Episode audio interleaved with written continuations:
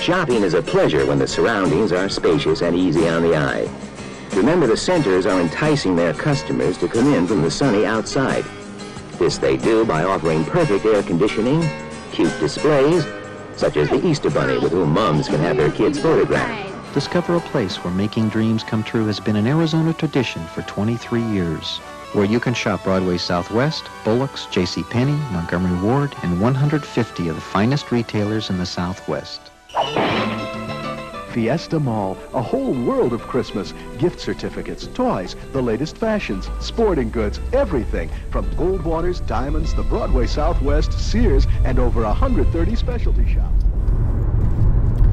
All right, coming up on Fiesta Mall. What's left of it. Here on the backside, coming in off of Longmore. This used to be Dillard's.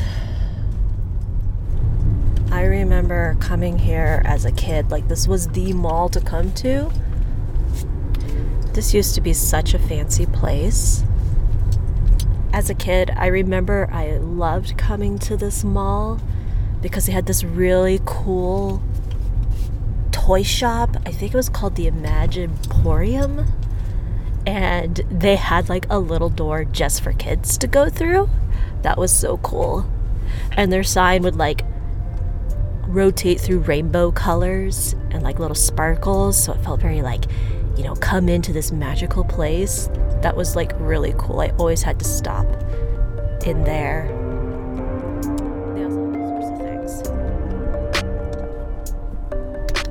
But yeah, this was such a cool place. And it was very sad to see it decline. But yeah, end of an era.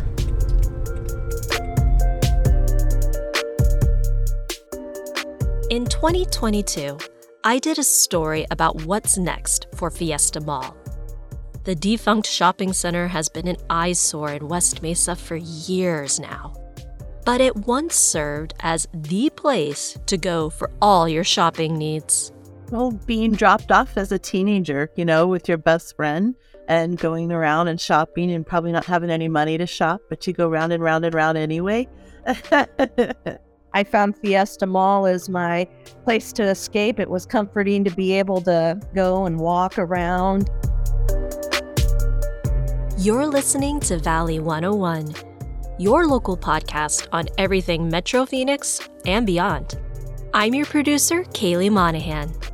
Today, we finally have an answer to what's next for Fiesta Mall and what's happening to other malls around the valley.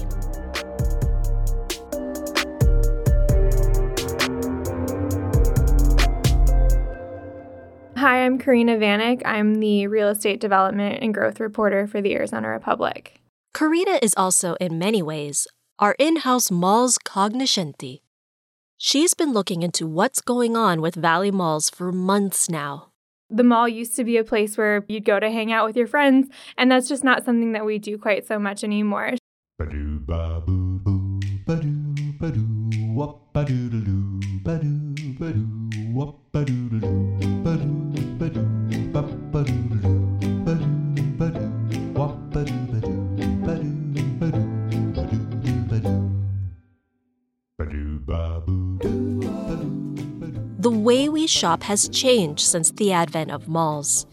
Back in the day, malls would be a hub where you could find anything from business clothes to gifts to hamburgers.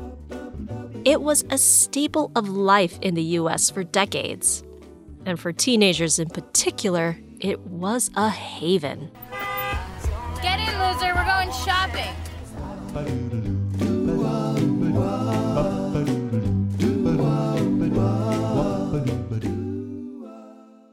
But between the arrival of online shopping, a shift to shopping locally and smaller, to just a change in attitudes towards buying stuff, malls began to suffer.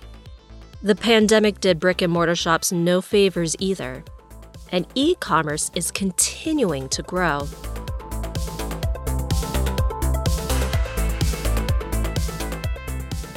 The latest numbers from the not so sexily named Quarterly E Commerce Report Historical Data, which the Census Bureau runs, global e commerce currently makes up 22% of retail sales, and experts say that there's room for growth.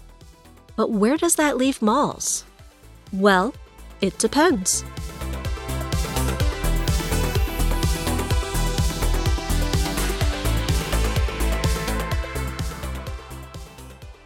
Here's Corina. If I'm going to buy several things, I might first turn to online shopping versus spending my whole day at the mall. Some malls have learned to follow social trends and they keep their offerings unique. Think of Scottsdale Fashion Square. It cornered the market on high end shopping. It's also put in a variety of attractions, including a rotating immersive art exhibit, Instagrammable spots, and the flashy Harkins Camel Views cinema. Scottsdale Fashion Square has also found a good way of repurposing kind of those larger footprints that were vacated by, I think, Barney's of New York left a while ago, and that became a co working space. So that kind of brings people into the space in hours that a mall would not normally have as much activity. So if people are working there, they might, you know, walk down to the food court during their lunch break or whatever they're doing. Um, they also filled this space with the really large Apple store, which has been kind of a destination for people if you need to go there. And they're also expanding to have a gym that just opened there, a really high end gym. So they have kind of found different ways to use their space in an interesting and high end way still, but adapt to kind of the way that their shoppers shop, which is maybe not so much in those big box stores and instead some of those smaller boutiques and finding other ways to get people into the mall during the day. In the West Valley, you actually see some shopping centers thriving. Arrowhead's doing really well in the West Valley and on 59th Avenue and Northern was actually pitched as a site for the Coyotes kind of back in the day before they went to Glendale. And they chose not to go there, but the developer that developed the Coyotes arena in Glendale made a deal to redevelop that former mall too. And now it's a shopping center. It's anchored by Walmart and there's some other kind of big box retail that's in there, but it's outdoor. It's a, like an outdoor strip center. And that does actually very well in the retail numbers. So it didn't get kind of repurposed in that way, but it did kind of get a little bit of new life breathed into it. So that was kind of an example of retail staying retail, but in a more useful way.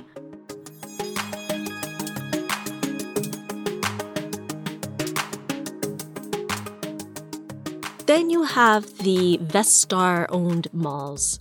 These are places like Tempe Marketplace and Desert Ridge. They've managed to make an outdoor experience work in the desert. So they are not only doing well, but they're expanding kind of that outdoor mall model.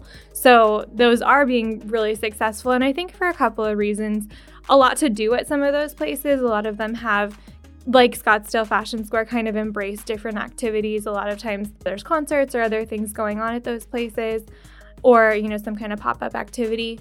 Another is that generally in Arizona, it is nice to be outside if you want to walk around and go shopping or get a drink or do some other activities that you might not do at a traditional indoor mall. So I think that there's a combination of the both, but those outdoor malls do seem to still be flourishing and doing pretty well. Then there are malls that are not doing so well, and those that have died, like Fiesta Mall and Metro Center. There are even some malls that long timers of the valley might have forgotten about that have also bit the dust. Remember Los Arcos and South Scottsdale? There was also Tri City Mall in Mesa, which Fiesta Mall actually beat out for shoppers. Paradise Valley Mall is another. These husks of past activity have seen a sad, slow decay. But there's hope for regeneration for some of these sites.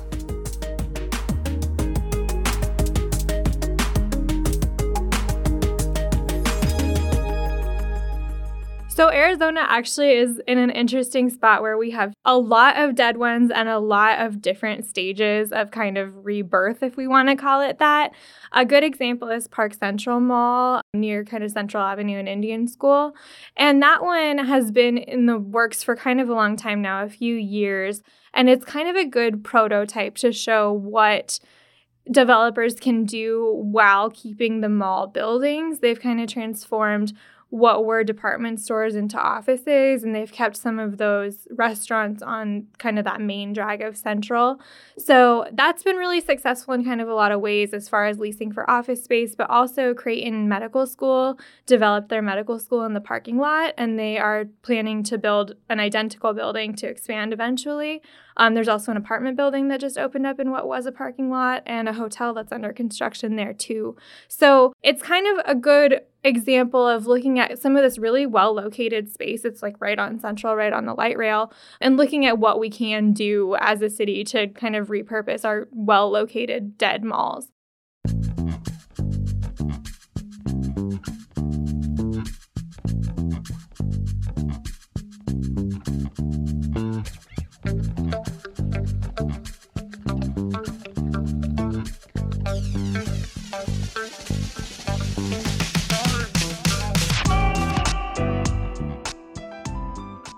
Another mall that is getting retrofitted with new ideas is Christown Spectrum Mall at Bethany Home Road and 15th Avenue. That is an interesting case because the current owner, Kimco Realty, has filed plans with the city to eventually demolish and kind of redevelop it, but those plans are very, very long range. We're talking two decades or more. So, their plans right now are to continue the mall as it is. There are some new stores that have even opened there in the last couple of years. The American Furniture Warehouse took over Costco. So, they are still trying to fill spaces that are being vacated by other tenants.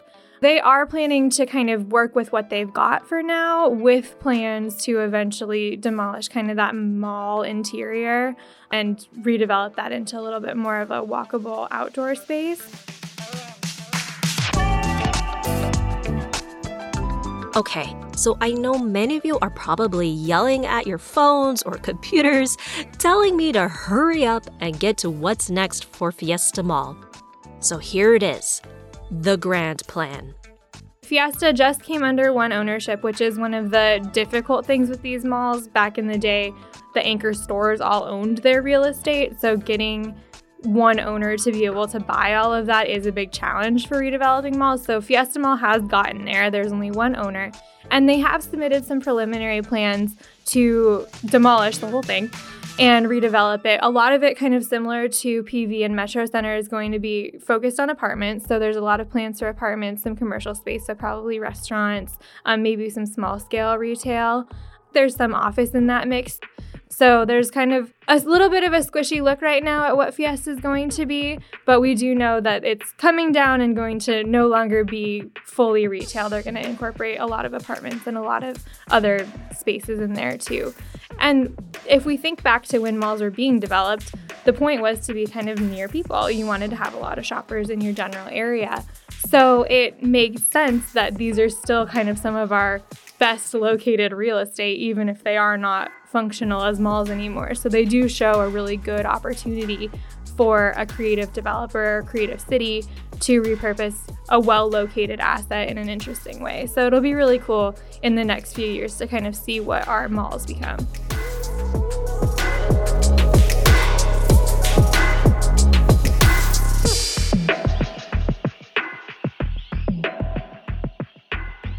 Curious about other malls in the valley? Corina has a brand new article out that extensively looks at malls that have closed, malls that are on life support, and those that are flourishing. You can read the article and see a ton of photos at azcentral.com.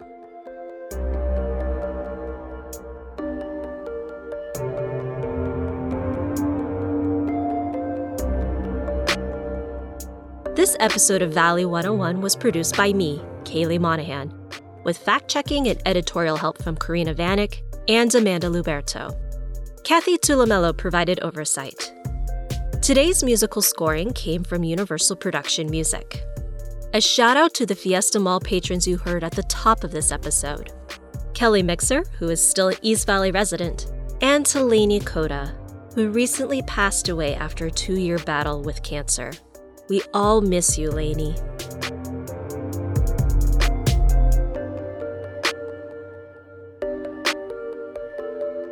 You can support Valley 101 by subscribing to us on your favorite podcasting app. Leave us a review on Apple Podcasts or wherever you're listening to us. And if you liked this episode, share it with a friend. Valley 101 is an Arizona Republican AZ Central production. I'm Kaylee Monahan. Thanks for listening, and we'll see you next week.